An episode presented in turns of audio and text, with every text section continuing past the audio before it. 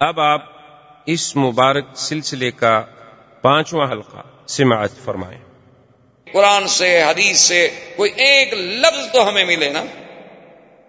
پھر اس کو پکڑنا اور پھر اس کو آگے بنانا، پھر اس کو پھیلانا، یہ ان کے لیے کوئی مشکل نہیں ہوتا۔ اللہ تبارک و تعالیٰ معاف فرمائے، آج کل جیسے آپ سنا ہوگا، دیکھا ہوگا، شاید انٹرنیٹ پر بھی اللہ کے قرآن کی آیات کو توڑ موڑ کے پیش کرنے کی سلسلہ انہوں نے شروع کر دیا۔ آیات کو بدل دیتے ہیں، اگلی پچھلے کے ساتھ لگا دی آگے پیچھے الفاظ کر دیے یا کچھ الفاظ آگے پیچھے بڑھا دیے، جیسے پہلے دور میں بھی لوگوں نے بڑی کوشش کی۔ تو بہرحال اس نے بھی یہ حملہ کیا، لیکن یہ بات غلط ہے، اس لیے کہ جز پر کبھی کل کا اطلاق نہیں ہوتا، ہمیشہ یاد رکھے یعنی اگر آپ جا رہے ہوں اور سڑک پر ایک ٹانگ پڑی ہو، تو آپ کہیں گے آدمی کی ٹانگ پڑی ہے، یہ نہیں کہیں گے کہ آدمی پڑا ہے۔ ہاتھ پڑا ہو تو آپ کہیں گے کہ ایک آدمی کا یار ہاتھ پڑا ہے۔ یہ کبھی نہیں کہیں گے کہ آدمی پڑا ہے، حالانکہ ہے تو جز اس کی۔ ہے تو اسی کی جو اسی کا ہاتھ کٹا ہوا ہے، اسی کی ٹانگ کٹی ہوئی ہے۔ لیکن جز کو کبھی کل نہیں کہتے، جز سے کل سمجھ تو آ سکتی ہے۔ لیکن جز کا اطلاق کبھی کل پہ نہیں کیا جاتا کہ ہم ایک خواب دیکھنے کو پھر نبوت پر معمول کر لیں کہ چونکہ خواب باقی ہیں، لہذا نبوت بھی باقی ہے۔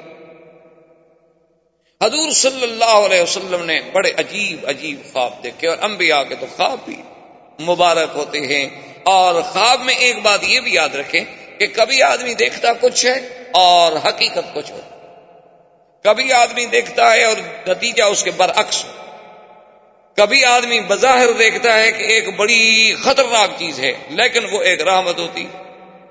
جیسے ایک بی بی نے سرکار دو عالم صلی اللہ علیہ وسلم رحمت دو جہاں سے کہا کہ یا رسول اللہ، میں نے خواب دیکھا ہے اور بڑا ڈر گیا۔ حضور نے فرمایا ماز آ رہا ہے، کیا تم؟ انہوں نے کہا، حضور، میں نے دیکھا کہ آپ کے بدن کا ایک ٹکڑا کٹ آپ کے بدن سے ایک ٹکڑا کاٹا گیا پھر بی بی فاطمہ کے پاس آیا پھر بی بی فاطمہ کے بدن کا ٹکڑا کٹ کے پھر میری گود میں آ گیا۔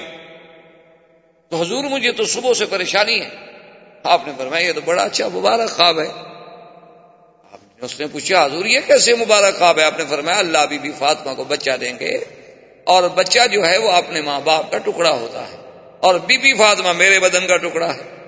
اور وہ بچہ جو ہے تمہاری گود میں آئے گا اور تم اسے کھلاؤ یہ تو بڑا مبارک خواب اب حالانکہ بی بی صاحبہ اس کو کتنا خطرناک سمجھ رہی تھی اور اس کی تعبیر جب حضور صلی اللہ علیہ وسلم نے دی تو وہ تعبیر کتنی خوشکن نکل آئی۔ اس لیے جیسے یوسف علیہ السلام کے خواب کا اللہ نے قرآن میں بھی ذکر کر دیا۔ تو بہرحال یہ بڑی لمبی ایک الگ رویا پر علماء نے تو کتابیں لکھی، مستقل کتابیں۔ یہ نہیں ہے کہ کوئی معمولی سی بات ہے۔ اس پر علماء نے تعلیفات کی ہیں، کتابیں لکھی ہیں بات۔ اور پھر فن رویا جو ہے، تعبیر رویا یہ مستقل ایک علم۔ اسی لیے حضرت حضرت یوسف علیہ السلام نے یہ بات بر بنا تحادیث نعمت کہی تھی اللہ منی تعبیر الحادیث کہ میرے اللہ نے مجھے خواب کی تعبیر کا خصوصی علم اسی لیے سرکار دو عالم صلی اللہ علیہ وسلم کبھی خواب کی تعبیر خود دیتے تھے اور نہیں تو حضرت صدیق کو حکم فرماتے تھے کہ تم تعبیر دو، کیونکہ حضرت ابو بکر بھی فن تعبیر رویا میں بہت بڑا مقام رکھتا۔ اسی طرح تعبیر رویا پر بڑی علماء نے کتابیں لکھی اور سب سے زیادہ مشہور کتابیں محمد ابن سیرین۔ کی وہ بھی تعبیر رویا میں اپنے وقت کے امام تھے۔ اور اللہ نے انہیں بھی بڑا عجیب علم یعنی اتنی باریک بینی سے وہ تعبیر دیتے تھے کہ ایک آدمی نے خواب دیکھا کہ میری چار پائی کے نیچے ایک تست ہے، انگاروں کا بھرا ہوا۔ اس میں انگارے دہک رہے ہیں۔ وہ حضرت محمد ابن سیرین کی خدمت میں آیا، خواب بتایا۔ انہوں نے کہا کہ ٹھیک ہے، بڑا اچھا خواب ہے، آپ کو بہت دولت ملے گی ہیرے جواہرات ملیں گے۔ چلا گیا۔ کچھ عرصے کے بعد ایک اور آدمی آیا، اس نے کہا کہ میں نے خواب دیکھا ہے کہ میری چار پائی کے نیچے ایک دست ہے، لوہے کا، اس میں انگارے بھڑک رہے ہیں۔ تو آپ نے فرمایا، بڑا خطرناک خواب ہے، تمہارے گھر کو آگ لگ جائے گی۔ وہ چلا تو آپ کے طلبا نے آپ سے پوچھا کہ حضرت، خواب تو تقریباً دونوں آدمیوں کے ایک جیسے تھے، لیکن ایک آدمی آج سے چار مہینے پہلے آیا تو آپ نے کہا کہ آپ کو ہیرے جواہر ملیں گے، موتی ملیں گے، پیسے ملیں گے۔ اس غریب کو کہا کہ تمہارا گھر جل جائے گا، خواب تو ایک جیسا ہے۔ انہوں نے فرمایا، خواب تو ایک جیسا ہے، لیکن وقت ایک جیسا نہیں۔ اس نے جب خواب دیکھا تھا تو موسم ٹھنڈا تھا، تو ٹھنڈی موسم میں آدمی آگ سے فائدہ اٹھاتا ہے، آگ مضر نہیں ہوتی۔ ہر آدمی آگ استعمال کرتا ہے۔ اور اس نے جب خواب دیکھا تو موسم گرم تھا، گرمی میں آگ دیکھے تو عذاب کی علامت ہے۔ تو اس لیے اس وقت کے مطابق میں نے تعبیر دی تھی۔ میں نے اپنی طرف سے تو کوئی تعبیر دی۔ تو یہ تعبیر رویا جو ہے، یہ بھی ایک بہت بڑا علم۔ اور پھر یہ رویا کا تو سلسلہ ایسا ہے جیسے آپ نے ابتدا میں بھی پڑھا تھا اور حدیث میں بھی موجود ہے کہ حضور صلی اللہ علیہ وسلم نے فرمایا نا احدثکم. میں تمہیں بتلاتا ہوں اپنے بارے میں کہ انا دعوت ابھی ابراہیم، میں اپنے ابا ابراہیم کی دعا ہوں۔ وہ انا بشارت و عقی عیسا میں اپنے بھائی عیسیٰ علیہ السلام کی مبارک اور خوشخبری ہوں۔ وہ انا رویا امی اللہ اور میں اپنی ماں کا خواب ہوں جو انہوں نے دیکھا۔ تو حضور سے پہلے اور ساتھ یہ بھی فرمایا وہ کزا امبیا اسی طرح ہر نبی کی مائیں جو ہیں وہ خواب دیکھتی۔ تو اب حضور صلی اللہ علیہ وسلم کی زندگی میں رویا صادقہ کا ایک دور شروع ہوا کہ حضور صلی اللہ علیہ وسلم خواب دیکھتے۔ اور دوسری بات یہ اپنا حضور فرماتے ہیں، جس کا ذکر بعد میں آپ نے کیا کہ عجیب بات ہوتی تھی کہ میں کبھی کبھی اکیلا پہاڑوں میں اور باہر گزر رہا ہوتا تو مجھے آواز سنائی دیتی جیسے کوئی مجھ پہ سلام کہہ رہا۔ اور میں جب ادھر ادھر دیکھتا تو مجھے کوئی نظر نہ آتا۔ اور پھر اس کے بعد حضور صلی اللہ علیہ وسلم حبی الخلا اب خدا کی قدرت ہے کہ مجھے علیحدہ بیٹھنے کی طبیعت چاہنے لگی کہ الگ خلوت یعنی جسے آپ کہتے ہیں خلوت، کہ اب دل نہیں کرتا تھا کہ میں لوگوں میں بیٹھوں۔ بلکہ طبیعت میں یہ آ گیا تھا کہ مجھے بالکل الگ تھلگ بیٹھنا چاہیے۔ اور پھر حضور صلی اللہ علیہ وسلم نے اپنی علیحدہ عبادت کے لیے، اپنی یکسوئی کے لیے، اپنے سکون قلب کے لیے جو مقام منتخب فرمایا وہ غار ہیرا آپ تو چونکہ مکے میں رہتے ہیں، الحمدللہ غار ہرا جبل نور جسے کہتے تو اسی کے اندر غار ہرا ہے۔ اور وہ غار مبارک ہے کہ آدمی اندر آرام سے اس میں بیٹھ سکتا ہے۔ اور ویسے غار ہرا پہ جانا اتنا مشکل نہیں۔ جیسے غار سور پہ جانا ذرا مشکل ہے کہ وہ ذرا سفر زیادہ ہے اور چڑھائی زیادہ ہے غار ہی راہ پہ کوئی اتنا مشکل نہیں۔ اب تو راستہ بھی موجود ہے۔ پہلے دور میں تو راستہ بھی۔ حضور صلی اللہ علیہ وسلم فرماتے ہیں کہ میں بھی, بھی سیدہ خدیجت القبرا رضی اللہ تعالی عنہ سے کچھ اپنے لیے زیادہ راہ لے لیتا، کچھ پانی کی مشکیزہ دم دم کا لے لیا، کچھ ستو لے لیے، کچھ چنے لے لیے، کچھ کھانے کی چیزیں لے لی، اور پھر غار میں چلے گئے، اور آٹھ آٹھ دن، دس دس دن، اور کبھی کبھی مہینہ مہینہ بھی حضور پاک غار سے نہیں ایک ایک مہینہ۔ اور آپ ذرا اندازہ کریں کہ اس دور میں کہ نہ بجلی، نہ راستہ، نہ کم کمے نہ روشنی، تنہائی، کالے پہاڑ، پھر اکیلا جا کے غار میں رہیں اسی لیے کسی نے کہا تھا نا کہ وہ شمع اجالا جس نے کیا چالیس برس تک خال تو وہاں نہ روشنی ہے، نہ کھانے پینے کا انتظام ہے، حضور صلی اللہ علیہ وسلم، لیکن اس تنہائی سے حضور کو اتنی محبت تھی۔ حضور فرماتے، حب بھی بھائی دی پھر یہ محبوب کر دی گئی کہ بس اب میں نے اکیلا رہا۔ کیونکہ اللہ تبارک تعالی وہ پروردگار عالم جس نے سرکار دو عالم صلی اللہ علیہ وسلم کے سر پہ ختم نبوت کا، رسالت کا، نبوت کا اور ساری انسانیت کی ہدایت کا معلم ہونے کا تاج سر پہ پہنانا تھا۔ اللہ نے پھر اپنے نبی کو ہر لحاظ سے تیار تو کر رہا یعنی آپ دیکھیں ہر لحاظ کبھی آپ کی بچپن میں، کبھی دور رضاعت میں، کبھی بچپن میں دل صاف کیے جا رہے ہیں، جنت سے ایمان و حکمت لا کے بھری جا رہی ہے۔ اور ایک چھوٹا ٹکڑا نکال کے ڈالا جا رہا ہے کہ ہادہ حضرت شیطان یعنی اندر سے، باہر سے، جسمی، اسمی، بدنی، روحانی، ہر طرح سے اللہ پاک اپنے پاک پیغمبر کو تیار فرما رہے ایک نبوت رسالت۔ یعنی بولنے میں۔ حضور صلی اللہ علیہ وسلم کی زندگی چالیس سال میں کسی کو آپ نے گالی دی۔ یعنی آپ اندازہ فرما آپ غار میں بیٹھے ہیں اچھا پھر غار کا انتخاب کرنا، اور بھی تو مکے میں پہاڑ تھے۔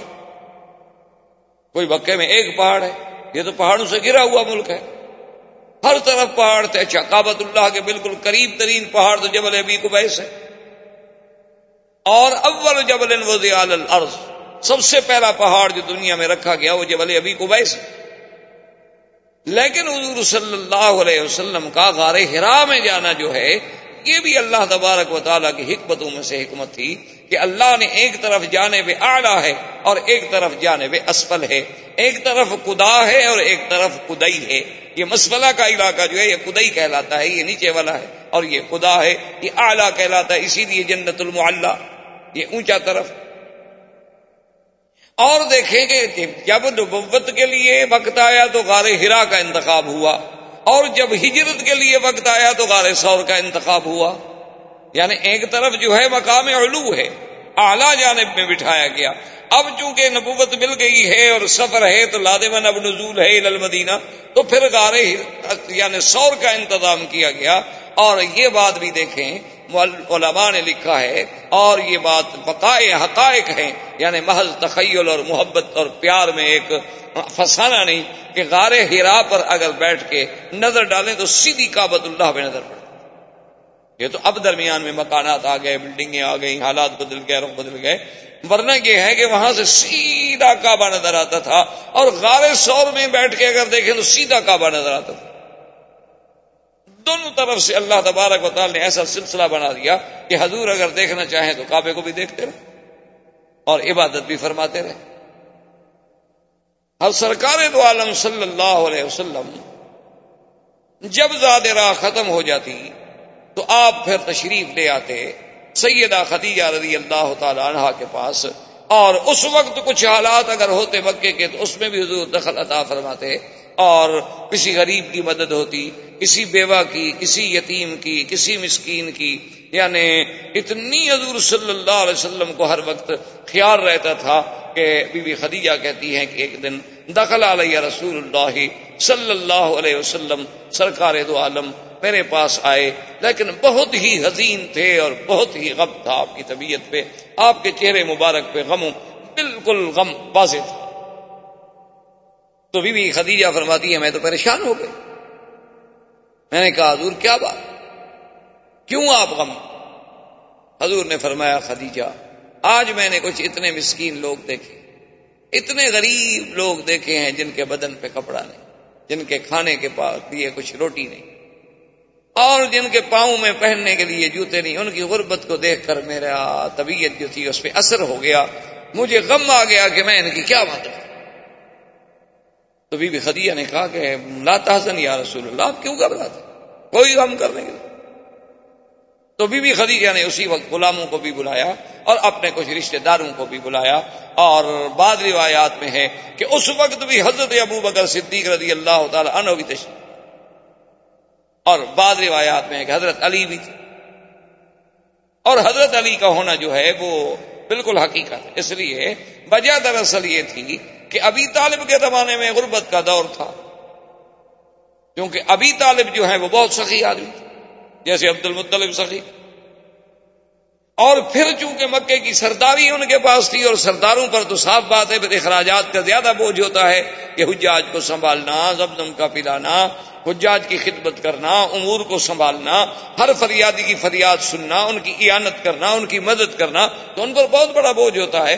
تو حضرت ابھی یعنی ابھی طالب کا یہ عالم ہو گیا تھا کہ اچھی طرح سے اپنی پوری اولاد کو کھانا بھی نہیں دے سکتے تو اس وقت ابھی طالب کے کچھ عزیز، کچھ رشتہ دار، بنو طالب جو تھے، بنی ہاشم جو تھے، وہ کٹے ہوئے، ان میں حضور بھی تھے۔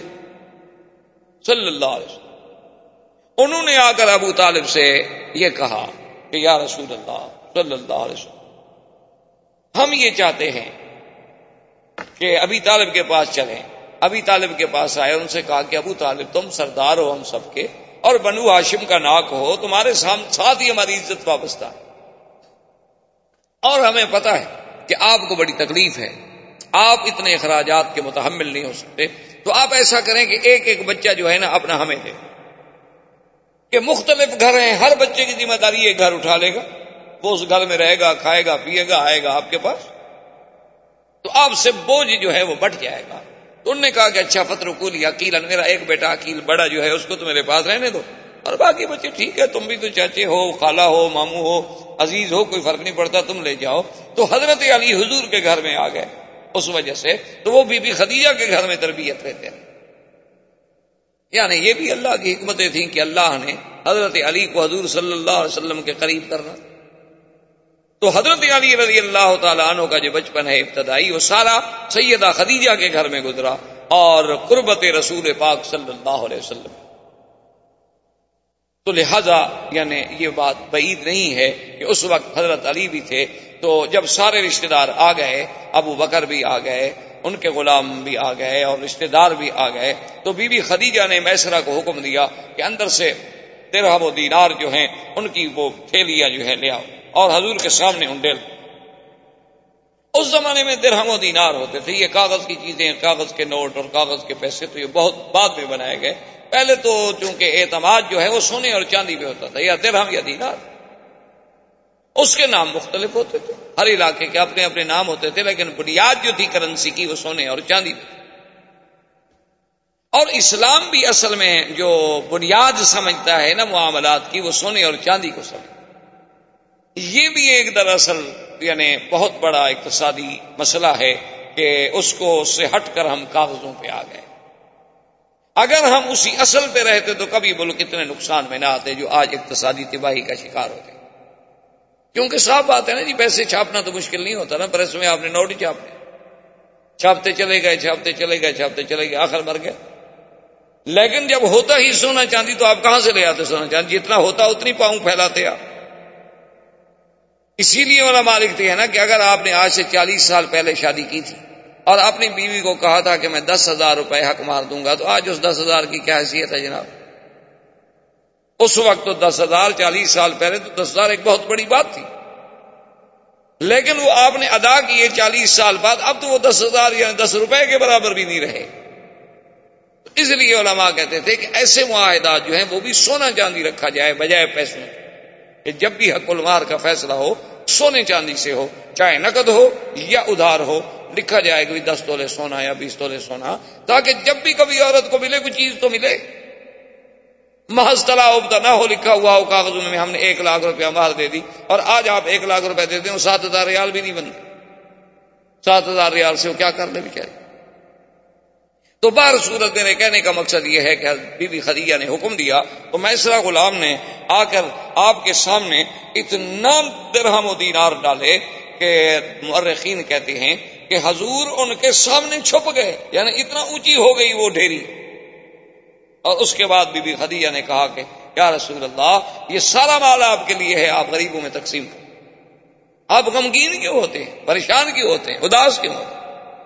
لٹا دیں آپ، مال میرا ہے لیکن ہاتھ آپ کا ہو حضور صلی اللہ علیہ وسلم نے وہ سارا مال غریبوں میں تقسیم حضور نے کہا گھر میں رکھنا تھا؟ وہ رحمت تو جی جہاں اسے دنیا سے کیا تھا؟ تو آقا انعامدار صلی اللہ علیہ ہی وسلم تسلیمن کثیرن کثیرہ فرماتے ہیں کہ میں غار میں بیٹھا تھا، عبادت میں مشغول تھا کہ ایک آدمی ایسے سامنے ایک تو اس کے آنے کا انداز ایسا تھا کہ میں حیران ہو گیا کہ یہ کیسے سامنے سے ایسے ہوا میں فضا میں کیسے آ رہا ہے۔ اور جب وہ میرے پاس آیا، آ کے اس نے سلام کیا اور اس کے پاس ایک ریشمی کپڑا تھا۔ اس کپڑے میں کچھ لکھی ہوئی چیز تھی۔ اور جب میں نے اس کو دیکھا تو اس نے آتے ہی سلام کرنے کے بعد ہی مجھے فوراً کہا کہ اقرا اقرا بسم ربک الذی خلق۔ خلق الانسان من علق. اقرأ وربك الاکرم الذي علم بالقلم. علم الانسان ما لم يعلم. اس نے کہا کہ اقرا پڑھو. اس لیے ہمیشہ یاد رکھیں. کہ بعد لوگ کہتے ہیں نا کہ جبریل نے ویسے کہا تھا، پڑھو. تو صرف اگر پڑھنا ہوتا تو وہ حضور کے لیے کون سی مشکل بات تھی؟ حضور عرب ہیں. اور جبریل بھی عربی عربی زبان میں کلام کہہ رہا ہے، تو عربی کو اگر آپ کہیں، عربی زبان کو میرے ساتھ دہراتے جاؤ تو کون سی مشکل بات ہے؟ جیسے آپ کسی ہندوستان کے آدمی سے کہیں کہ جی میں اردو میں بات کرتا ہوں، آپ وہی لفظ کہتے جائیں کہ جی میں آج حرم شریف جاؤں گا، تو اس لفظ کا کہنا اس کے لیے کیا مشکل ہے بھائی؟ حضور صلی اللہ علیہ وسلم کے لیے کہنا کیا مشکل تھا؟ کہ حضور نے فرمایا، ما انا کہ اے آنے والے، میں پڑا ہوا نہیں۔ اس لیے محدثین کرام نے لکھا اور بہت ساری روایات سے اس پہ روشنی بھی پڑتی ہے کہ دراصل وہ ریشمی کپڑے پہ یہ آیات مبارک لکھی ہوئی تھی اور وہ حضور کے سامنے انہوں نے رکھی اور کہا کہ اکرا اب حضور نے کہا کہ ماں انا بقارین کہ میں تو پڑھا ہوا نہیں، میں کیا پڑھوں؟ کیونکہ حضور صلی اللہ علیہ وسلم تو کسی مدرسے میں گئے نہیں۔ حضور صلی اللہ علیہ وسلم نے تو کسی استاد سے پڑھا نہیں، اس میں کئی حکمتیں تھیں۔ علماء نے لکھا کہ سب سے بڑی حکمت تو یہ تھی کہ اگر حضور شام تشریف لے جاتے یا اور ملک میں تشریف لے جاتے، اس وقت بھی تو لوگ آخر تھوڑے بہت یعنی دانا دانا تو پڑے ہوئے موجود تھے۔ تو کل کو، دشمنوں کو تہمت لگانے کا موقع ملتا کہ شاید یہ قرآن حضور نے خود لکھا ہو، خود بنایا ہو، لیکن وہ نبی جس نے کبھی ایک لفظ نہ پڑھا ہو اور قرآن پڑھ کے سنا دے۔ تو نبی امی ہونا جو تھا وہ دراصل آپ کی صداقت کی دلیل تھی۔ کہ آپ نے پڑھا کوئی نہیں۔ لیکن ایسا کلام پڑھا رہے ہیں اور ایسا کلام پڑھ رہے ہیں کہ جس کا کوئی دنیا سے بڑے سے بڑا ادیب، بڑے سے بڑا شاعر، بڑے سے بڑا فصیح انسان جو ہے وہ بھی مقابلہ نہیں کر سکتا۔ تو حضور صلی اللہ علیہ وسلم فرماتے ہیں کہ میں نے کہا، ما انا بقارئ میں پڑھا ہوا نہیں۔ اس نے پھر کہا کرا کہ حضور پڑھیں۔ حضور نے فرمایا، ما انا بقارئ میں پڑھا ہوا نہیں۔ اس نے پھر کہا، عرض کیا اقرا حضور پڑھیں، آپ نے فرمایا، ما انا بقارئ میں پڑھا ہوا نہیں۔ اب حضور فرماتے ہیں، بخاری شریف میں بھی الفاظ موجود۔ فضمنی ضمتن شدیدتن کہ جبریل نے مجھے سینے سے لگا کے پہنچا اللہ اکبر۔ اب یہ اتصال ہو رہا ہے نا رسول نوری کا رسول بشری کے ساتھ۔ کیونکہ جبریل بھی تو رسول ہے۔ جبریل تو پیغمبر ہے۔ اور وہ نوری ہے۔ وہ رسول ہے اللہ کی طرف سے نبی تک اور میرے مدنی رسول ہیں آگے ساری کائنات کے لیے۔ تو اب دو رسولوں کا اتصال جو ہوا، تو اب لقا جو ہے، لقاء نور مال بشر اور اس بھیجنے کا، اس سینے سے لگانے کا ایسا اثر ہوا کہ حضور فرماتے ہیں کہ جب اس نے پھر کہا تو میں نے پڑھا اقراب اس میں ربی کلدی خلق۔ تو دراصل علماء کہتے ہیں کہ اللہ تبارک و تعالیٰ نے اس طریقے سے وہ علم جو تھا حضور صلی اللہ علیہ وسلم کے سینے میں منتقل فرمایا۔ علوم جو ہیں کبھی نظر سے بھی منتقل ہو جاتے ہیں۔ اور علوم جو ہیں کبھی اپنے انسان کے ملنے سے بھی منتقل ہو جاتے ہیں، لیکن یہ باتیں سمجھائی نہیں جاتی۔ یہ وہ باتیں ہیں جن کا وقائع اور حقائق سے تعلق ہے، جب تک آدمی اس میں سے خود نہ گزرے، وہ سمجھ نہیں سکتا۔ سہارنپور کا ایک واقعہ ہے۔ حضرت مولانا خلیل احمد صاحب سہارنپوری رحمت اللہ علیہ جو بہت بڑے محدث گزرے ہیں، جن کی حدیث پہ بڑی بڑی شروحات ہیں۔ بہت بڑے محدث سے زماں گزرے ہیں، ساری زندگی جنہوں نے حدیث مبارک کی خدمت کی۔ اور یعنی یوں اندازہ کریں کہ حضرت شیخ الحدیث مولانا تقریہ رحمۃ اللہ علیہ کے بھی استاذ تھے۔ میرے والد صاحب رحمۃ اللہ علیہ کے بھی استاذ تھے۔ تو اس دور میں ایک رواج تھا کہ دارالعلوم دیوبند کے علماء آتے تھے سہارنپور کا امتحان لینے کے لیے، اور سہارنپور کے علماء جاتے تھے دارالعلوم دیوبند کے امتحان لینے کے لیے کیونکہ دینی مدارس سے آپس میں امتحان ہوتے تھے، کوئی ڈگری شگری کا تو مسئلہ ہوتا نہیں تھا۔ یہ ڈگریاں اور شہادات اور یہ تو کوئی مسئلہ ہی نہیں۔ کیونکہ ان کے تو متمع نظر یہ ہوتا تھا کہ ہمارے مدرسے سے نکلنے والا آدمی کہیں سرکاری نوکر نہ بن جائے۔ اگر ہم نے اس کو ڈگری دے دی جا کے نوکری کر لے گا، پھر ہمارا مشن جو ہے وہ ختم۔ اس لیے وہاں کوئی ڈگری شگری نہیں ہوتی۔ اور جدید لوگوں کے دماغ میں یہ بھوت سوار ہو گیا کہ ان مولویوں کو آتا واتا کچھ نہیں، ان کے پاس ڈگری تو ہوتی نہیں۔ آتا تو صرف اس کو ہے جس کے پاس ڈگری ہو، چاہے لفظ ڈگری کا ترجمہ بھی نہ کر سکتا ہو۔ یعنی اس سے کہو کہ جو تمہارے پاس ڈگری ہے ڈپلوما ہے، اسی کا لفظ کا تو ترجمہ کا تو کیا بنتا ہے؟ شاید وہ بھی نہ کر سکے، لیکن چونکہ اس کے پاس ڈگری ہے اور مولوی غریب کے پاس ڈگری نہیں۔ اصل وجہ یہ ہوتی تھی کہ علماء نے یہ سلسلہ رکھا تھا۔ آج آپ نے دیکھ لیا نا جی ہمارے مدارس دینیا کے جو مدارس ہیں اب وفاق المدارس کی صنعت جو ہے وہ ایم اے کے برابر ہو گئی۔ سب لوگ سکولوں میں چلے گئے، علم ختم۔ سکولوں میں بیٹھے ہوئے وہیں پڑھا رہے ہیں، الف انار، بے بلی۔ اے حکا کا کتا۔ کیوں؟ انگریز نے یہی پڑھایا تھا، اے ایپل۔ یہ اے الف سے اللہ کیوں پڑھاتے یہ مسلمان کے بچے کو؟ یہ بے سے بیت اللہ کیوں پڑھاتے؟ بے سے بلی ہی پڑھانی تھی نا انہوں نے۔ یہ حج، ہا سے حج کیوں پڑھاتے؟ ہے سے حکا ہی پڑھانا تھا۔ کاف سے کعبہ کیوں پڑھاتے؟ کاف سے انہوں نے کتا ہی پڑھانا تھا جو کہ کتے کی نسل سے یہ لائے تھے یہ لوگ۔ نہ ایمان سے کہیں، کیا کاف سے کعبہ نہیں بن سکتا؟ با سے بیت اللہ نہیں بن سکتا، الف سے اللہ نہیں بن سکتا، میم سے مدینہ مکہ نہیں بن سکتا۔ کیا وجہ ہے اگر آپ اس بلی کتے کے پیچھے آج تک بھاگ رہے ہیں؟ بہرحال ہم سیرت کے موضوع سے نہ ہٹ جائیں۔ تو حضور صلی اللہ علیہ وآلہ وصحابہ وسلم، کہ اب دیکھیں علوم کا ایک نقل کا یہ بھی طریقہ ہوتا ہے کہ جب علماء دیوبند امتحان لینے کے لیے انہیں شکایت کی گئی کہ فلاں طالب العلم جو ہے وہ حضرت خلیل احمد صاحب سہارنپوری کی خدمت میں رہتا ہے، ہر وقت ان کی خدمت کرتا ہے، کپڑے دھوتا ہے، گھر کا کام کرتا ہے، پڑھتا زیادہ نہیں۔ تو اب جو ممتحن تھے، اور ممتحن بھی کون تھے؟ شیخ الہند۔ ممتحن تیرے میرے جیسا تو نہیں تھا۔ ممتحن وہ تھا، سینے مالٹا۔ ممتحن وہ تھا جس نے مالٹے میں بیٹھ کے ترجمہ قرآن لکھا کہ اس کے مقابلے پر آج تک کوئی ترجمہ ماں کا لال نہیں لکھ سکا۔ سب نے اس سے نقل کیا۔ جنہوں نے بعد میں لکھا ہے، سب نے اس سے نقل کیا۔ ان لوگوں نے بھی نقل کیا جو عقیدے میں اس کے دشمن ہیں۔ انہوں نے بھی اعتراف کیا، مانا کہ ہم نے فائدہ اٹھایا ہے ان کے ترجمے سے۔ اور انہوں نے کہاں لکھا تھا، مالٹے میں بیٹھ کر کوئی کتاب نہیں، کوئی مرجع نہیں۔ کوئی مطالعے کا ذریعہ نہیں۔ بس اپنے دماغ کے زور سے بیٹھے ترجمہ لکھ رہے ہیں۔ یہ وہ مولوی تھے نا جن کے پاس ڈگری نہیں ہوتی۔ شیخ الاسلام ابن تیمیہ نے جیل میں بیٹھ کر قرآن کی تفسیر جو تھی کولے کے ساتھ جیل کی دیواروں پہ لکھ دی سارے قرآن کی تفسیر۔ کیونکہ کاغذ وہ نہیں دیتے، قلم وہ نہیں دیتے، کیا کریں؟ تو وہ باورچی کو کہہ دیا تھا کہ جب تم روٹی پکاؤ، وہاں جو کولے شولے بچ جائے نا، وہ لے آیا کرو۔ وہ کولے لے آتا اور کولے سے دیوار پر لکھتے رہتے، جیل ختم ہوئی تفسیر قرآن ختم ہو۔ ان کے بعد بھی ڈگری شگری نہیں تھی۔ بےچارے ان پڑھ آدمی تھے، جو کوئی ڈگری نہیں تھی۔ تو اب جناب یہ ہے کہ جب وہ آئے تو حضرت شیخ الند نے سب سے پہلے اسی طالب کو بلایا۔ وہ شکایت ہو چکی تھی نا کہ یہ پڑھتا نہیں۔ تو سب سے پہلے اسی طالب کو بلایا بخاری شریف کی حدیث کا ایک مشکل ترین سوال پوچھا، بچے نے جواب دے دیا۔ بالکل ٹھیک۔ دوسرا سوال پوچھا، جواب دے دیا۔ تیسرا سوال پوچھا، جواب دے دیا۔ شیخ الند فکر کر کے سوچتے سوچتے آخر انہوں نے حضرت مولانا خلیل احمد صاحب سے کہا کہ حضرت آپ کمرے سے باہر تشریف لے جائیں۔ انہوں نے کہا، بتاؤ میں نہیں بول رہا ہوں، میں کوئی کر رہا ہوں، میں کوئی اشارے حدیث کے جواب کے لیے میں کوئی اشارے میں سمجھا رہا ہوں۔ انہوں نے کہا، حضرت سمجھا نہیں رہے، آپ اپنا علم اس کے سینے میں ڈال رہے ہیں۔ یہ جواب تو ایک مولوی نہیں دے سکتا، بچہ کیسے دے سکتا ہے؟ تو اس طرح بھی علوم منتقل ہوتے تھے۔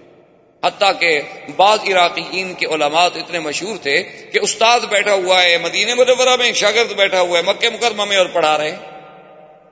تو اگر یہ بعد کے لوگ، جن کا کوئی مقام بھی اتنا بڑا نہیں ہوتا وہ اگر علوم میں اتنی دسترس کر سکتے ہیں، جسے آج آپ ٹیلی پیتھی کہہ لیں، آپ کچھ کہہ لیں، آپ کبھی اس سے متاثر ہو کے اس کے دماغ میں ایک بات ڈال دی جاتی ہے، اس کو بریف کر دیا جاتا ہے، اس کی برین واشنگ کر دی جاتی ہے، جو دماغ میں ڈال دی گی وہ نکلتی نہیں۔ آپ جناب یہ ہے کہ آج یعنی جتنے لوگ ہیں آپ کے پی ایچ ڈی کرنے والے یا سی ایس پی کرنے والے یا آئی سی ایس کے امتحان دینے والے یا اعلیٰ ڈگری حاصل کرنے والے، ان کے دماغ میں یہ بات بٹھا دی جاتی ہے کہ سب سے بڑا تمہارا دشمن مولوی، نکال کے دکھا دو مجھے۔ وہ سب سے یعنی سب سے بڑی نفرت اس سے کریں گے جس کے چہرے پہ داڑھی دیکھ لیں۔ ان کے باپ کی بھی داڑھی ہو تو کہیں گے ہاں اولڈ مین کوئی آدمی پوچھ لے کہ یہ وہ جو آدمی جا رہا تو چھوٹے نہیں ہے، بوڑھا ہے کدھر گلی میں رہتے یعنی اس کو باپ ماننے کے لیے، کیونکہ اس کے چہرے پہ نبی کی سنت ہے۔ انہوں نے ذہنوں میں بٹھا دیا ہے، دماغوں میں بٹھا دیا ہے کہ خوبصورت وہ ہوتا ہے جو نبی کی سنت کا مخالف ہے۔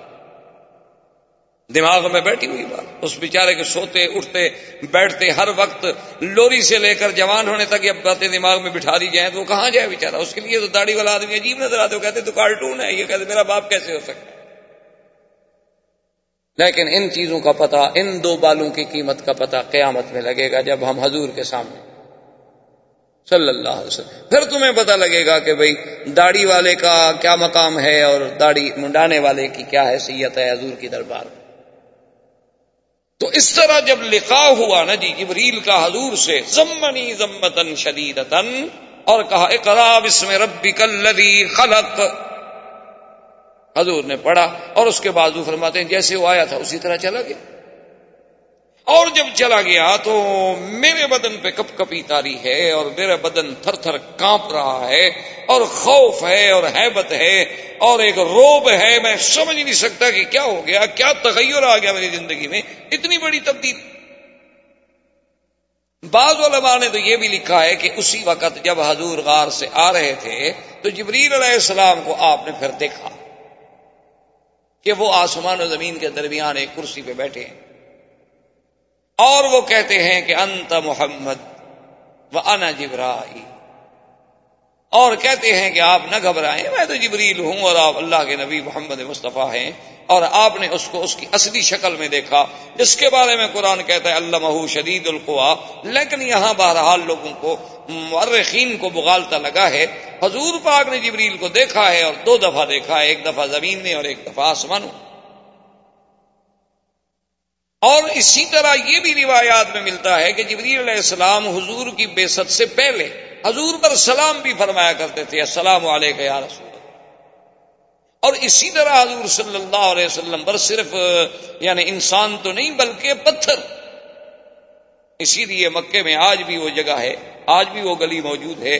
آپ مرو سے جب جائیں گے اللہ کی طرف تو یہ چھتی ہوئی بازار جسے آپ کہتے ہیں، اس طرف جب نکلیں گے تو کسی سے بھی پوچھیں گے، زگاگل حجر، کہ بھئی وہ زگاگل، وہ حجر والی گلی کون سی ہے؟ تو آپ کو بتائیں گے کہ یہ زگاگل حجر ہے۔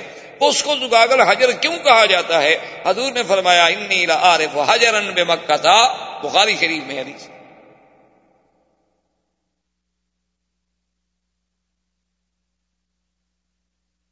فرمایا انی عارف حجر یسلم علی قبل ان بعثت او کما قال النبی صلی اللہ علیہ وسلم. آپ نے فرمایا کہ نبوت ملنے سے پہلے میں اس پتھر کو آج بھی پہچانتا ہوں کہ جب میں اس کے قریب گزرتا تھا تو وہ کہتا تھا سلاد السلام علیکم یا رسول اللہ. مجھ پہ سلام پڑھتا تھا۔ یعنی یہ لفظ نہیں ضروری، مقصد ہے کہ وہ سلام کہتا۔ تو پتھر بھی سلام کہتے۔ اور کیوں نہ کہیں، ابھی تو حضور ماں کے پیٹ میں تھے کہ پتھروں سے آوازیں آتی تھیں اور مبارکیں آتی تھیں کہ اب شری اب شری یا آمینا قد حمل سے مبارک ہو تمہارے پیٹ میں، کون سا خوش قسمت بچ اور یہ کیوں نہ؟ حضور صلی اللہ علیہ وسلم نے جبریل کو دیکھا۔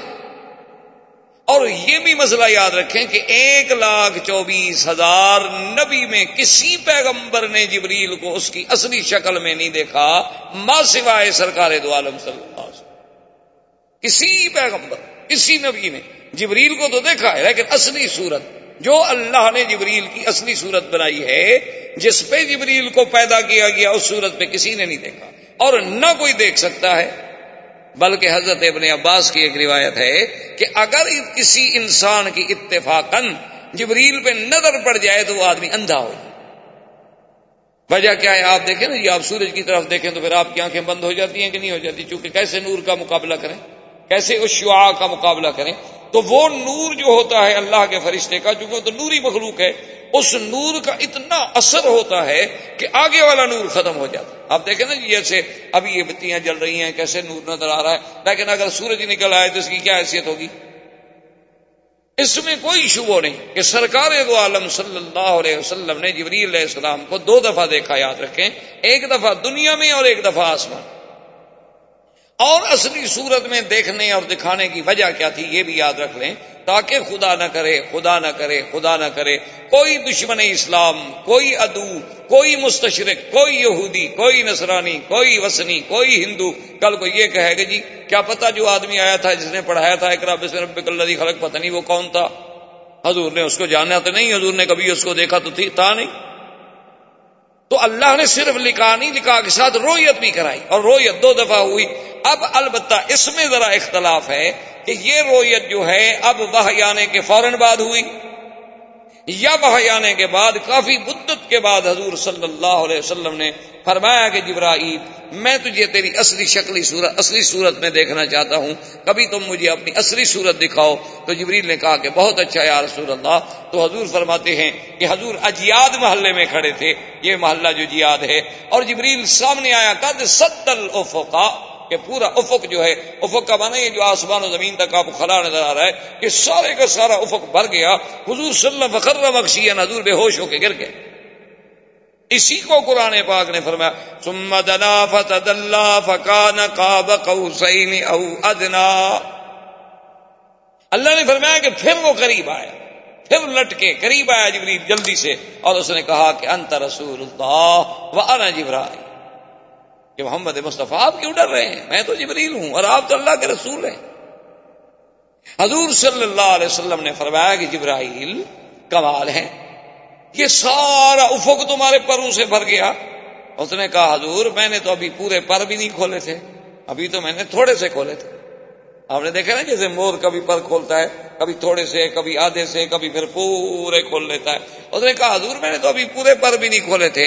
اور حضور فرماتے ہیں کہ بلہ ستوں میں یا تو جناہن اللہ نے جبریل کو چھ سو پر دیے ہیں۔ اور ایک روایت میں انہوں نے کہا، حضور میں نے تو ابھی دو پر کھولے تھے اپنے۔ حضور نے فرمایا اچھا جبریل، کوئی اور بھی اللہ کا فرشتہ ہے جو تم سے بھی زیادہ پروں والا ہو۔ اس نے عرض کیا کہ یا رسول اللہ، اور اللہ کے بڑے فرشتے ہیں جن کے پانچ پانچ ہزار پر ہیں میرا تو صرف چھ سو پر ہے تو ایک دفعہ جبری علیہ السلام کو حضور نے دیکھا زمین، اور ایک دفعہ آسمانوں میں جب معراج پہ گئے، زندگی باقی وہاں تک پہنچے، تو انشاءاللہ شاء اللہ کریں گے۔ تو بہرحال، اب حضور صلی اللہ علیہ وسلم اس واقع آنے کے بعد وہ کیفیت، کیونکہ اللہ کا کلام اس کا اثر لکھا جبرائیل اور رسول نوری کا اتصال نور رسول بشری سے اور اس سب کا تحیر کہ حضور بڑی طبیعت پہ اثر ہے، کانپتے ہیں، گھبراہٹ ہے، خوف ہے اور سب سے پہلے حضور سیدہ خدیجہ رضی اللہ تعالیٰ عنہ کے گھر میں تشریف لائے اور فرمایا ضم ملونی کہ خدیجہ مجھ پہ کپڑا ڈالو کپڑا ڈالو۔ بی بی خدیجہ نے دیکھا کہ حضور پاک کے چہرے مبارک پر رنگ اڑا ہوا ہے، گھبراہٹ ہے۔ تو آپ نے پوچھا کہ کیا بات ہے؟ اس نے کہا کہ میں نے ایسے ایسے دیکھا ہے۔ تو بی بی خدیجہ نے پتا کیا لفظ کہے؟ اس نے کہا، حضور آپ ڈر رہے ہیں کہ شاید کوئی جن کا اثر ہو۔ لیکن انہوں نے کہا کہ واللہ واللہ، خدا کی قسم ہے مجھے محمد مصطفیٰ ان نگر سے لڑ رہے تم تو رحم رشتے داروں کے ساتھ مہربانی کرنے والے مصیبت میں کے مارے ہوں کی مدد کرنے والے بیواؤں کے سر پہ چادر ڈالنے والے یتیموں کے سر پہ ہاتھ رکھنے والے غریبوں کی مدد کرنے والے میرا مدنی، آپ کیوں گھبرا رہے ہیں؟ آپ کو کبھی کچھ نہیں ہوگا۔ آپ بالکل ٹھیک ہیں، بالکل نہ ڈریں حضور نے فرمایا، بہرحال مجھے، میرے اوپر ایک خوف ہے۔ اللہ جانے کی کیا بات ایسے ایک چیز آئی، ایک بندے کی شکل میں آدمی آیا اور آتے ہی اس نے مجھے کہا کہ پڑھو اکرا بسم ربک الذی خلق۔ اور میں نے کہا مانا میں کرے تو بی بی خدیجہ چونکہ بہت بڑی دانا خاتون۔ اس نے کہا، حضور آپ ذرا تسلی فرمائیں، بالکل نہ گھبرائیں۔ میں آپ کو لے کے جاتی ہوں ورقا ابن نوفل کے پاس۔ اس زمانے میں ورقا ابن نوفل جو ہیں، وہ دین نسارا میں یعنی نصرانیت کے دین پہ تھے اور صحیح دین پہ تھے۔ عیسیٰ علیہ السلام کی صحیح ماننے والے تھے۔ یعنی وہ نہ مشرق تھے اور نہ عیسیٰ علیہ السلام کو خدا مانتے تھے۔ بالکل صحیح عیسیٰ علیہ السلام کی رسول رسالت اور نبت اور دین کے قائد تھے۔ اسی طرح ایک اور تھے ساعدہ، وہ بہت بڑا حکیم تھا۔ اور اس کے جناب طب اور اس کے اثرات ایسے تھے کہ جنگل کے شیر آگے اس کے ساتھ بیٹھے رہتے۔ جنگل کے شیر، چیتے بگیاڑ جنگل کے جانور۔ اور ان کو کہتا چلے جاؤ، چلے جاتے کہتے بیٹھ جاؤ، تو بیٹھ جاؤ۔ تو بی بی خدیجہ کا رشتہ بھی تھا ورقا ابن نوفل سے کرابت داری بھی تھی۔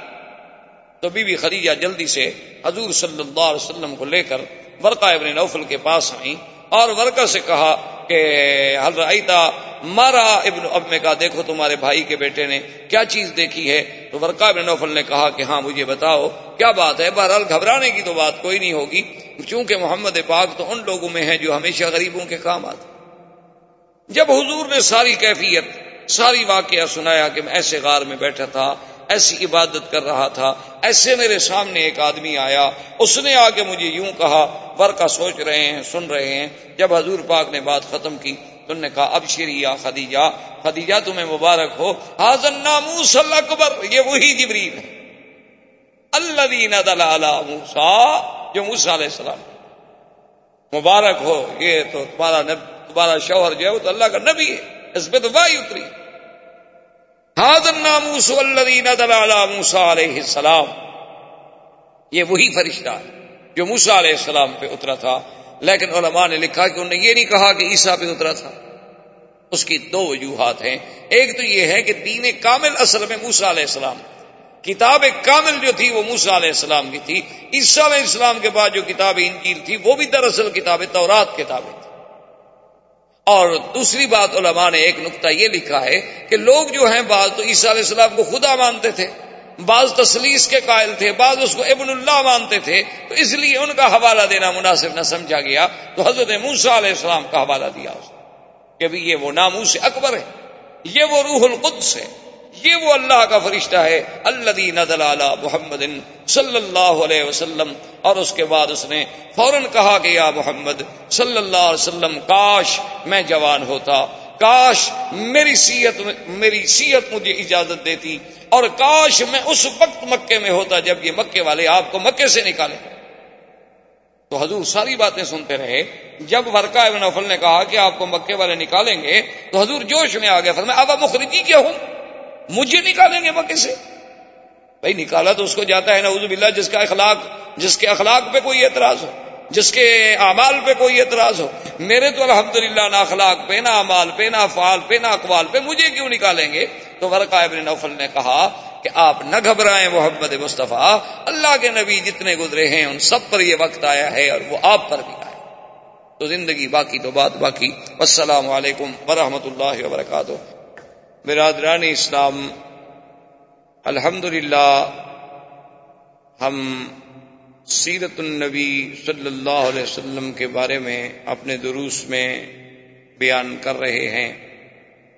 حضور صلی اللہ علیہ وسلم کی سیرت طیبہ کے بارے میں ہم نے اختصاراً جزیرہ عرب کے احوال حضور صلی اللہ علیہ وسلم کی ولادت سے قبل پھر حضور صلی اللہ علیہ وسلم کی ولادت سے قبل آپ کے بارے میں مبشرات، ارحاسات، پھر زمان ولادت، پھر وقت ولادت اور اس کے بعد زمانہ رضاعت اور زمانہ رضاعت کے بعد پھر حضور صلی اللہ علیہ وسلم کا عنفوان شباب اور آپ کا سفر برائے تجارت شام اور واپسی پر سیدہ خدیجہ رضی اللہ تعالی عنہا سے آپ کا نکاح مبارک اور پھر تجدید کعبہ بنا کعبہ میں آپ کی شرکت اور اس کے بعد رویا صادقہ اور پھر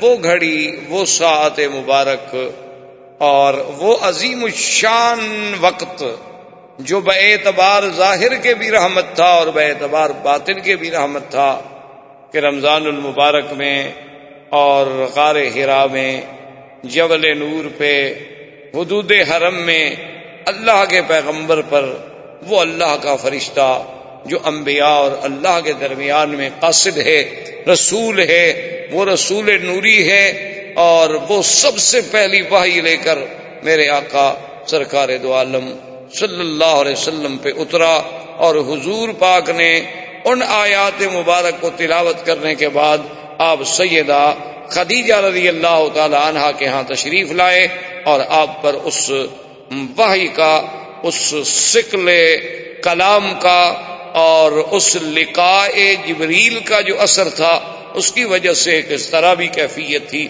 جس کا آپ نے سیدہ خدیجہ رضی اللہ تعالی عنہ سے اظہار کیا، تقریباً ہم نے یہاں تک اپنے دروس میں بیان کیا۔ اور سب سے پہلی بات تو یہ سمجھیں کہ وحی جو ہے جب تک وحی نہ ہو، اس وقت تک اللہ کا نبی نبی نہیں کہلاتا۔ حالانکہ فیصلہ تو اللہ تقدیر میں کر چکے ہوتے کیونکہ اللہ کے علم میں ہر چیز۔ اللہ کو پتا ہے کہ ہم نے کس کس کو نبوت دینی ہے، کس کو رسول بنانا ہے، اور کس پیغمبر نے کس زمانے میں مبوس ہونا ہے، کتنا دن اس نے دنیا میں رہنا ہے اور کب، یہ سب اللہ کے علم ہے۔ لیکن جب ان کی بےست کا زمانہ قریب آتا ہے، تو جب وحی نازل ہوتی ہے، تو اب ان کو نبوت ملتی ہے یعنی وقت بےست کا تعلق جو ہے وہ واحد اب وہ کیا چیز ہوتی ہے؟ وہی کا معنی ہوتا ہے کہ کسی کلام کا، کسی کلام مخفی کا بڑے مخفی طریقے سے کسی تک پہنچانا، اس کو کہتے ہیں واہی اور اللہ جو اپنے نبیوں پہ واہی فرماتے ہیں، اس کے پھر یعنی اقسام۔ ایک تو واہی کا طریقہ یہ ہوتا ہے کہ اللہ تبارک و تعالیٰ اپنی قدرت سے پیغمبر کے سینے میں بات ڈال دیتے ہیں۔ یہ بھی ایک واہی ہے۔ اور ایک طریقہ یہ ہوتا ہے کہ اللہ کا فرشتہ واہی لے کے آتا ہے۔ لیکن وہ اللہ کے حکم سے پیغمبر کے دل پہ القاع کرتا ہے۔ یعنی ایک تو اللہ نے خود براہ راست واہی ڈال دی۔ درمیان میں کوئی فرشتہ نہیں۔ اللہ تبارک و تعالی نے پیغمبر کے دل میں ایک بات کا القاع کر دوسرا طریقہ یہ ہے کہ آیا تو فرشتہ، اترا تو فرشتہ لے کر وہ واہی لیکن اس نے کہا، اللہ تبارک و تعالیٰ کے پیغمبر کے دل پر اللہ کے حکم سے اس واحد کو اتار دیا، جیسے کہ قرآن پاک نے ایک مقام پہ اس کی وضاحت بھی کی ہے۔ اور میں نزل روح الامین اللہ قلبی کلی تکون من المنظرین آپ کے دل مبارک۔ یہ دو۔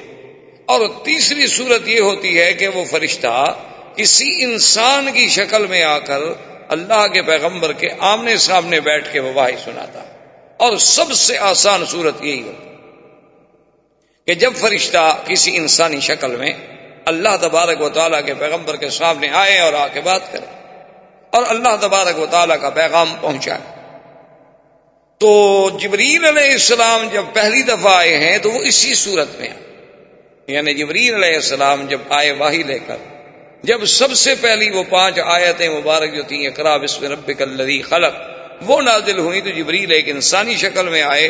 لیکن چونکہ حضور صلی اللہ علیہ وسلم نے پہلے جبریل کو دیکھا نہیں تھا، اور اس سے پہلے کبھی آپ پر واہی نہیں اتری تھی، اور پھر اللہ کے کلام کا جو اثر ہوتا ہے، وہ کوئی معمولی سا اثر تو نہیں ہوتا۔ صحابہ کہتے ہیں کہ ہم نے اپنے آنکھوں سے دیکھا کہ حضور اگر اونٹنی پہ بیٹھے ہیں اور واہی اترنی شروع ہوئی تو اونٹنی کھڑی نہیں ہو سکتی تھی بیچ حضرت زید رضی اللہ تعالی عنہ صحابی ہیں رسول پاک کے صلی اللہ علیہ وسلم اور بڑے علماء صحابہ میں سے قرائے صحابہ میں سے ہیں۔ یعنی یہ وہ شان والا صحابی ہے جس کو قرآن جمع کرنے کی ڈیوٹی جو تھی سیدنا ابو بکر صدیق رضی اللہ تعالی لگائی، وہ کہتے ہیں کہ ایک دفعہ حضور کے ساتھ میں بیٹھا تھا اور حضور صلی اللہ علیہ وسلم نے اپنی ران مبارک جو تھی وہ میری فخذ پہ رکھی ہوئی تھی، میری ران پہ رکھی ہوئی تھی۔ واہ نازل ہونے لگی، قریب تھا کہ میری ٹانگ ٹوٹ جاتی۔ تو بہرحال جب جبریل علیہ السلام آئے واہی لے گئے۔ اور اسی میں پھر اللہ تبارک و تعالی نے اپنی رحمتوں سے یہ بھی انتظام فرما دیا اور یہ شرف بھی صرف آمنا کے لال کو ملا۔ صلی اللہ علیہ وسلم۔ کہ جبریل علیہ السلام کو اس کی اصلی صورت میں دکھلایا گیا، دو دفعہ میرے مدنی صلی اللہ علیہ وسلم۔ اور کسی نبی نے نہیں دیکھا۔ اچھا اس کی وجہ کیا تھی؟ وہ تو نبی کے بعد، نبی آتا ہے، ایک پیغمبر آئے، اس کے بعد دوسرے نبی آئے، تو دوسرے آنے والے نے پہلے نبی کی تصدیق کر دی۔ اب حضور صلی اللہ علیہ وسلم جو کہ آخری نبی ہیں، خاتم الانبیاء ہیں، خاتم المرسلین ہیں، اللہ کے کروڑوں سلاۃ السلام حضور کی ذات اقدس پر آپ کے بعد تو نبی کوئی نہیں، اور عیسیٰ ابن مریم جب اتریں گے تو قیامت قریب آ جائے گی۔ تو یہ درمیان میں جو ہزاروں سال کا وقفہ ہے، اس میں تو کوئی نبی نہیں۔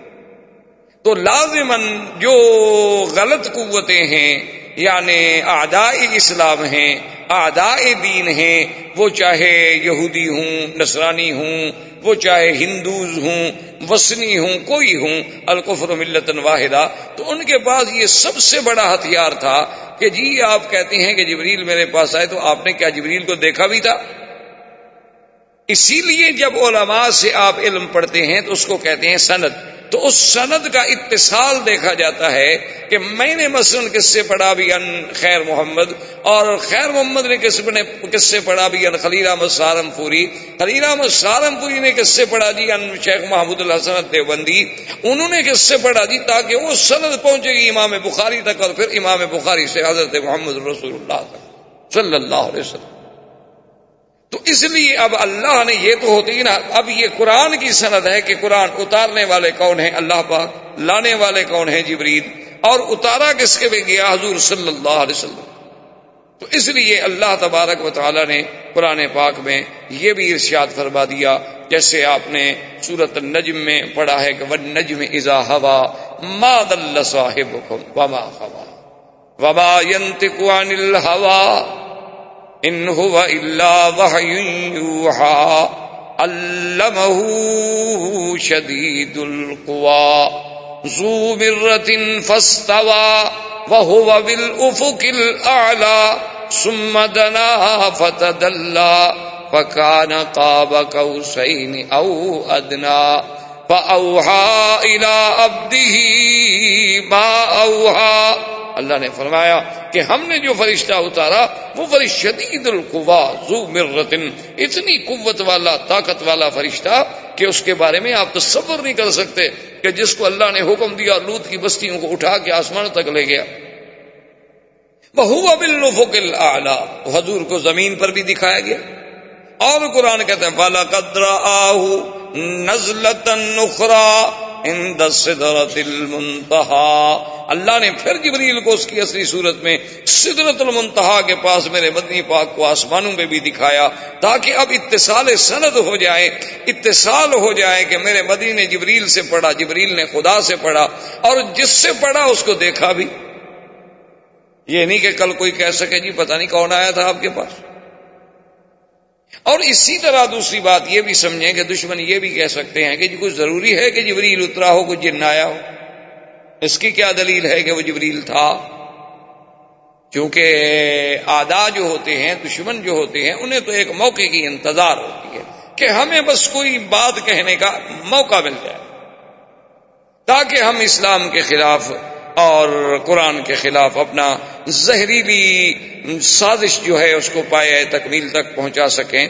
تو ان کے اعتراضات جو ہیں، وہ یہ ہوتے ہیں کہ جناب جب جبریل آیا، حضور نے ہی آگے کہا نا کہ ایک آدمی تھا۔ اور پھر اس کے بعد کیا پتا ہے، وہ جن ہو اور جن بھی تو ہر شکل بنا سکتے۔ تو اس لیے علماء نے کہا کہ ایک تو اللہ نے حضور کو اس کی اصلی صورت میں دکھلا دیا تھا کہ کسی کا شبہ نہ رہے۔ اب اگر کسی کا حضور پر ایمان ہی نہیں ہے، تو اس کو تو سمجھانے کا کوئی فائدہ ہی نہیں۔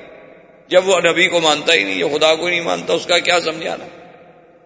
اور دوسری بات یاد رکھیں یہ ہے کہ اگر جن نہ آئے، تو جن پھر اس قسم کا پاکیزہ کلام لے کر تو نہیں آتا؟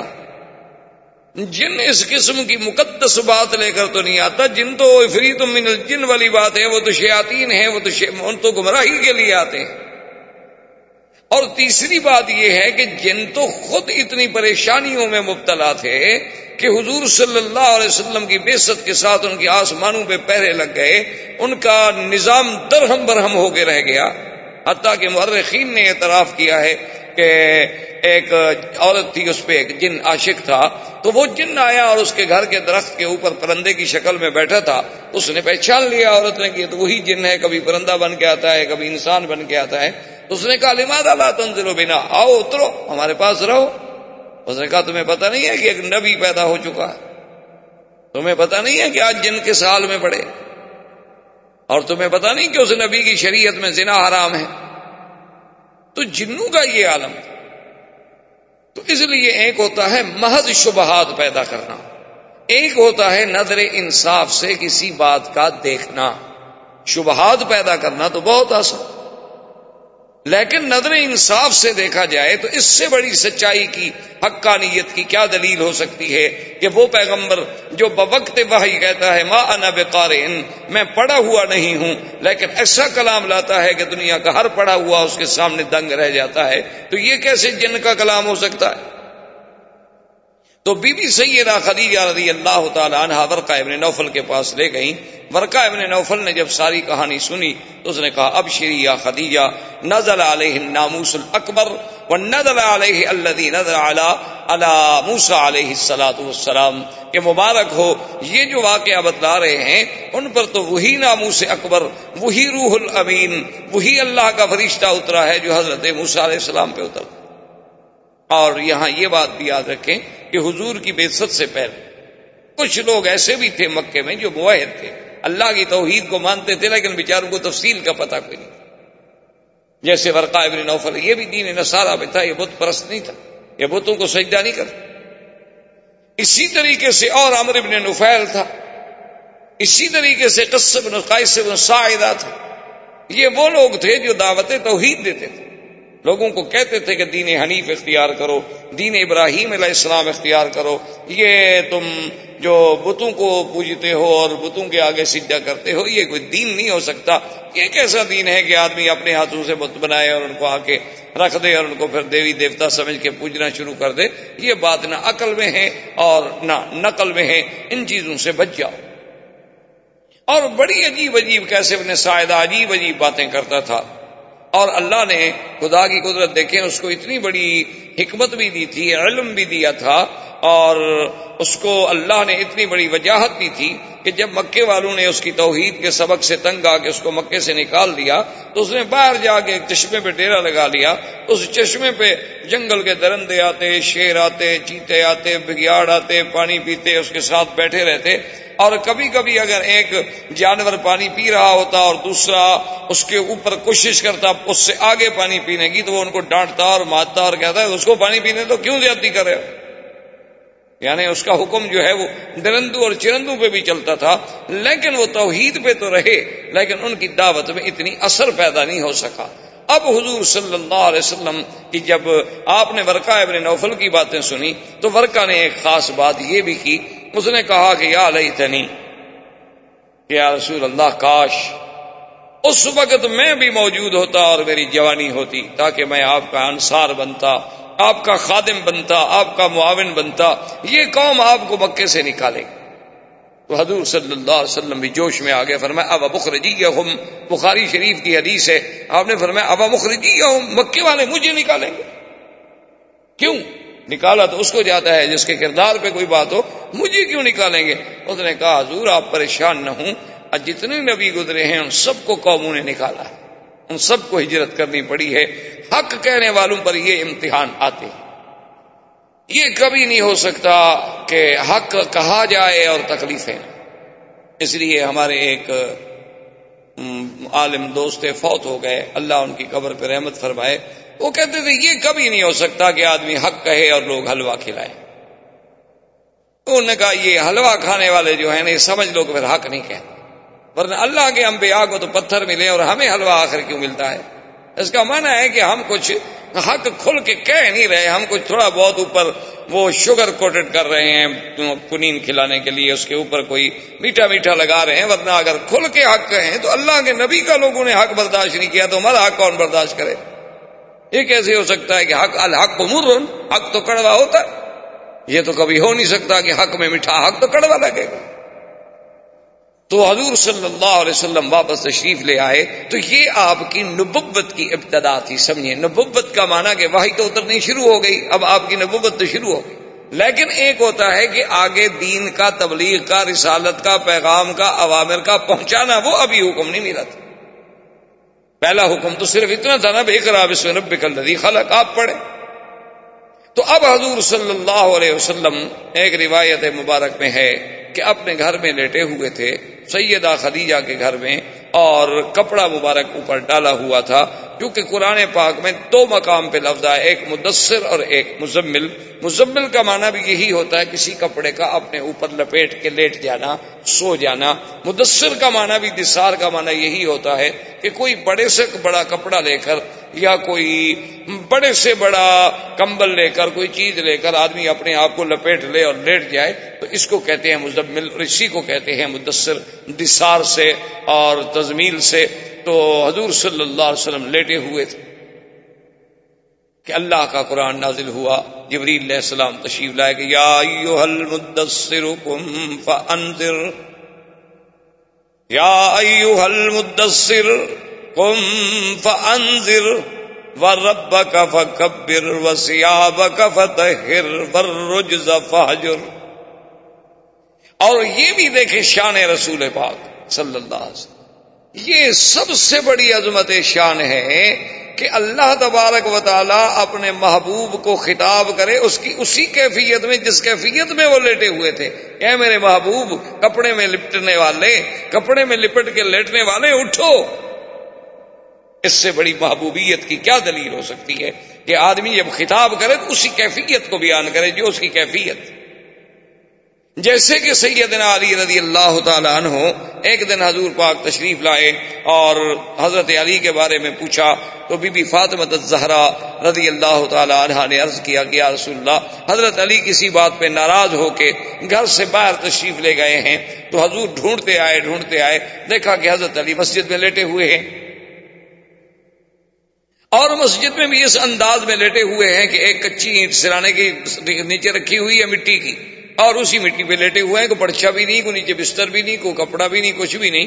تو آپ کے بال مبارک میں اور مٹی لگی ہوئی ہے، تو حضور نے بھی اسی محبت میں اٹھایا تھا میں کم یا ابا تو کم یا ابا تو اے مٹی کے باپ، اٹھو! تو یہ محبوب کی ایک محبوبیت کی کیفیت ہوتی ہے کہ آدمی اس کو اسی کیفیت میں خطاب کرے۔ حضرت علی کی کنیت تو ابل حسن تھی۔ آپ کے سب سے بڑے بیٹے حضرت حسن۔ تھے تو آپ کی کنیت ابو الحسن تھی۔ آپ کے اس کے بعد حضرت حسین تھے۔ لیکن ان کو یہ حضور کا پیارا خطاب جو تھا وہ اتنا بھایا اور اتنی کنیت پسند ہے۔ انہوں نے کبھی آج کے بعد مجھے ابھی تو بھی کہا کرو۔ میں اپنی کنیت چھوڑ سکتا ہوں، لیکن حضور کی محبت سے دی ہوئی کنیت کو نہیں چھوڑ سکتا۔ تو یہ معمولی سی بات نہیں ہوتی کہ اللہ اپنے نبی کو اس اس محبت سے اور اس انداز سے مخاطب فرمائے یا ایوہ النبی، یا ایوہ الرسول، جیسے فرمایا یا زکریا، یا عیسیٰ، یا آدم، ٹھیک ہے؟ لیکن اس کیفیت میں کہ اے کپڑے میں لپٹنے والے، یا ایوہ المدثر فان۔ اور اس کے ساتھ ساتھ یہ بات بھی یاد رکھ لیں کہ جیسے ہمارے بعض دوست ہوتے ہیں نا جو ان نے اس کا ایک ترجمہ یہ بھی کرتے ہیں، کالی کملی میں لپٹنے والے، تو یہ زیادتی ہوتی ہے یہ ایک زیادتی ہوتی ہے، ہمیشہ سمجھا۔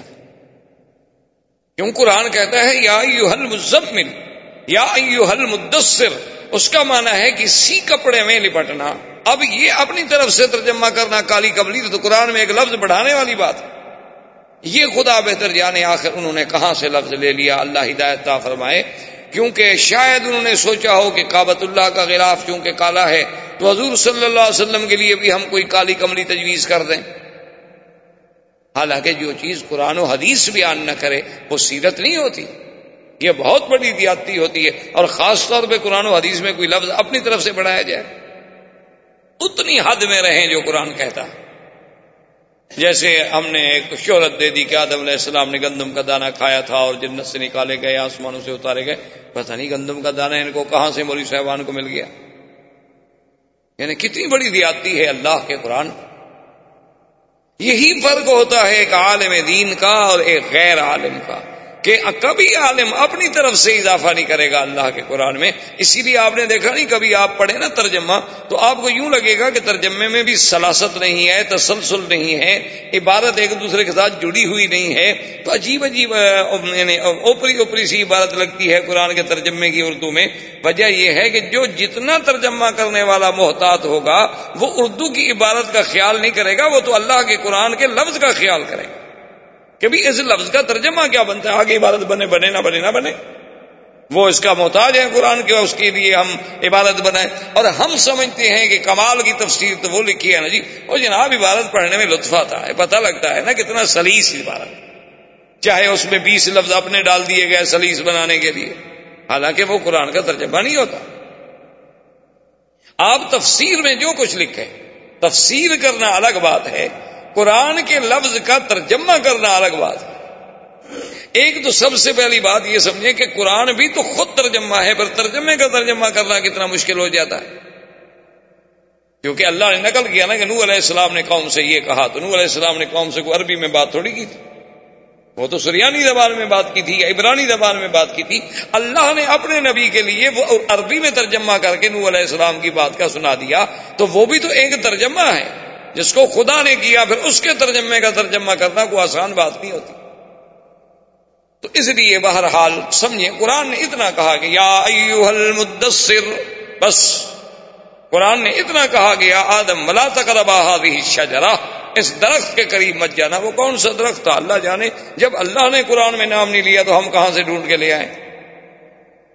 یہ سب سے بڑی بنیادی غلطی ہے جس سے ہم گمراہ ہوتے ہیں۔ اللہ معاف فرمائے۔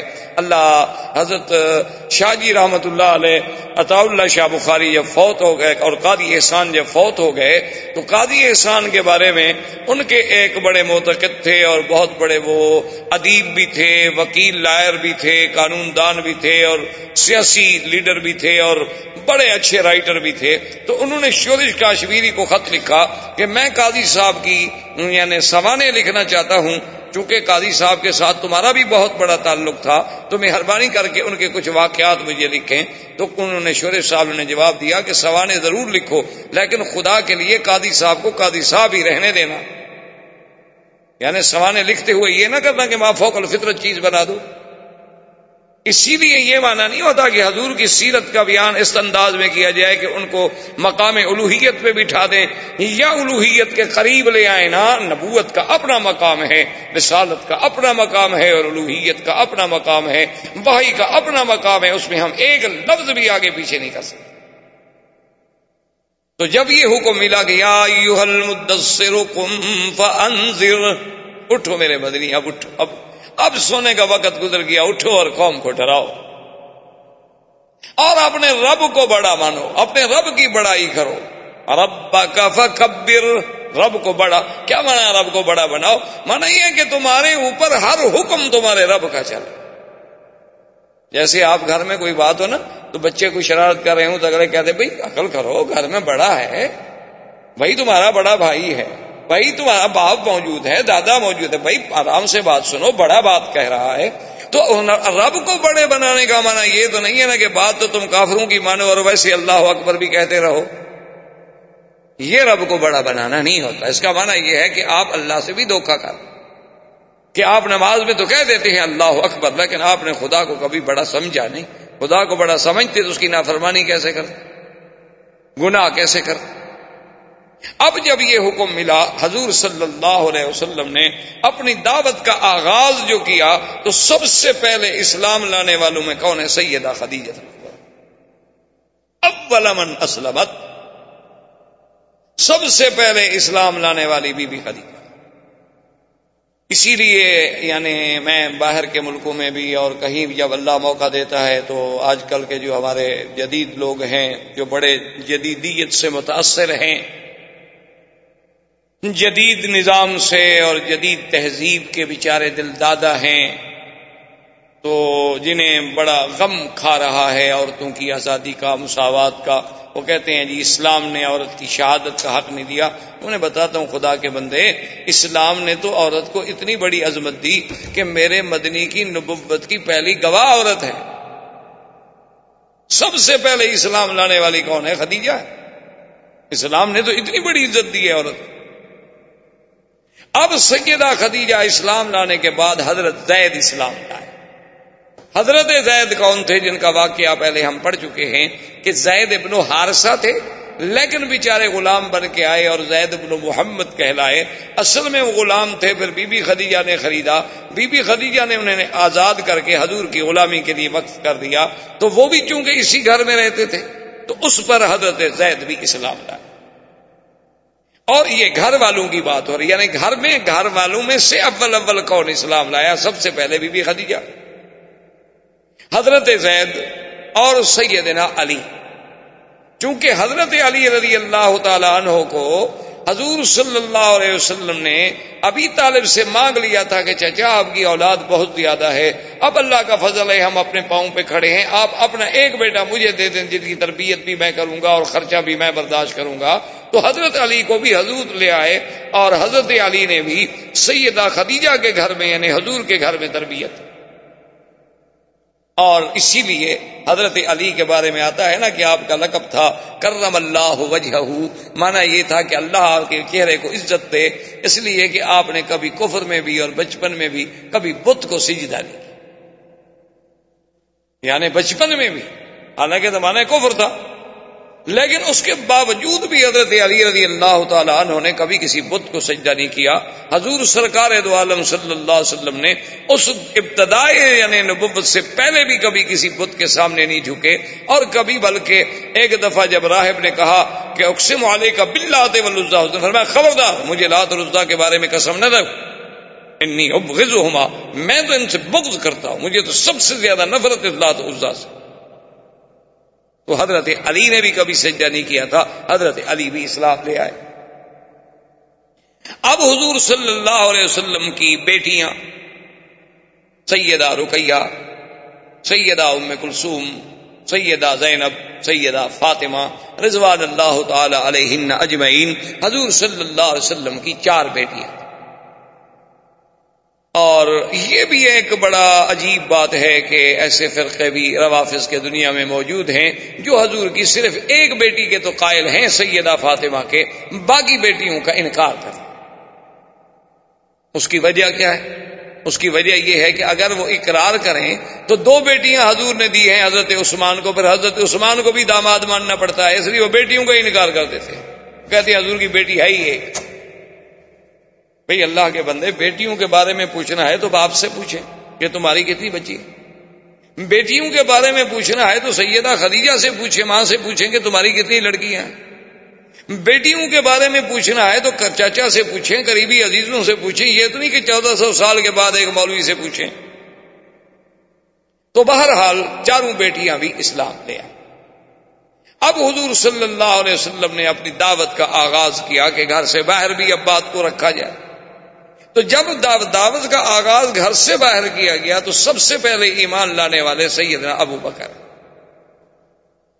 اور حضور صلی اللہ علیہ وسلم نے فرمایا، آپ نے فرمایا کہ دنیا میں ایک انسان ہے جس کو میں نے جب اسلام کی دعوت دی تو اس نے کوئی سوال نہیں کیا اس نے یہ نہیں پوچھا کہ حضور واہی کا بتری آپ کے پاس کیا دلیل ہے کہ آپ اللہ کے نبی ہیں؟ آپ کے پاس کیا دلیل ہے کہ واقعی وہ جبریل آیا تھا؟ انہوں نے کہا، یہ پہلا شخص ہے سیدنا صدیق کہ میں نے دعوت اسلام دی اس نے کہا قبل تو اشد اللہ الہ الا اللہ باشہد ان محمد رسول اللہ۔ اسی لیے حضور فرماتے تھے کہ واللہ، مجھے اللہ کی قسم ہے، لو وزنا ایمان الامت کلہا۔